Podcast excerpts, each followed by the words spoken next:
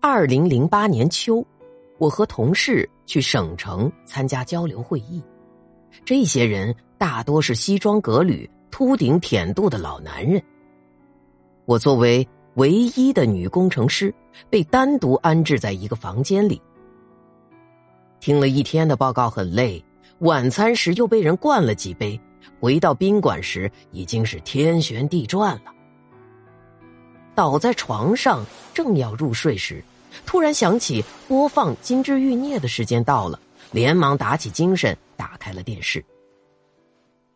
我看的有些心不在焉，头慢慢的垂下，睡意浮上来，却还是不甘心的坐在沙发上，让电视对白有一句没一句的灌进耳朵里。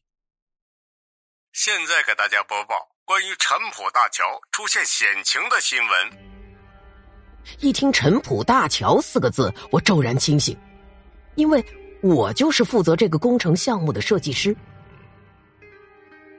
电视插花中，突然出现的新闻主持人是个四十来岁的中年人，他的背后正是本市标志性建筑陈浦大桥。这个记者好眼生啊！电视台怎么没见过这个人呢？我和他们多次打交道，怎么一点印象也没有啊？记者继续字正腔圆的报道着：陈浦大桥已经出现大面积裂缝，主墩体和桥盖也出现了两厘米宽的裂缝。此桥已经建好了五年了。如此高危豆腐渣工程，着实让老百姓寒心。一旦出现事故，后果不堪设想。插花一共播放了三分钟左右，大桥的损坏处还有镜头特写，听得我后背发凉，看得我胆战心惊。等到插花播放完毕，自动切换到《金枝欲孽》。我的心还在咚咚直跳。要知道，项目招标时，我把它包给了我一个大学同学，但我心里明白，凭他的资格，他根本不够修桥。我注意到，主持人拿的话筒压根儿没有台标。我再也没心思看电视，直接到隔壁房间找副市长，他也正在看《金枝欲孽》。听了我的讲述，吃惊的说：“我一直没有换过频道，哪里插过什么新闻？你是不是搞错了？”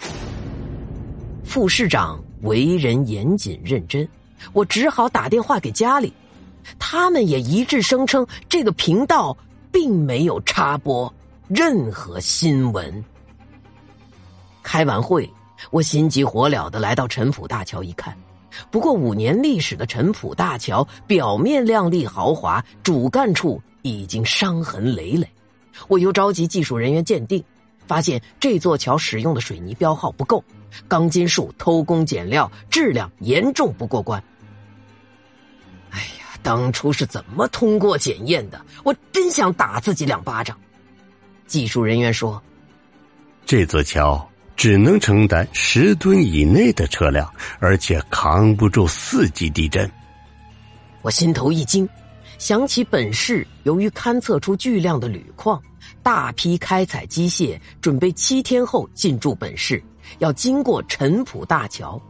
我还特地组织了数百名中小学生在桥上举行欢迎仪式。那些机械车，一辆起码也有五十吨重啊！我不用闭眼睛都能想到那副惨景。不容我细想，我立刻打电话过去，通知机械绕道而行，并且封闭了陈浦大桥，开始维修加固。出于后怕和责任，我每天都要和技术人员一起督导。我私下调查了那一天电视台对陈浦大桥的新闻播报，结果一无所获。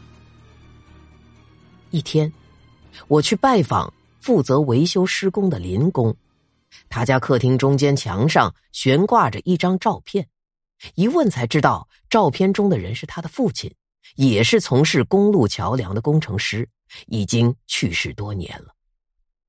林工在一边一个劲儿的夸赞自己的父亲：“我父亲为公路桥梁事业啊，当年累死在施工场地上的。”林工的父亲和那个记者，居然长得一模一样。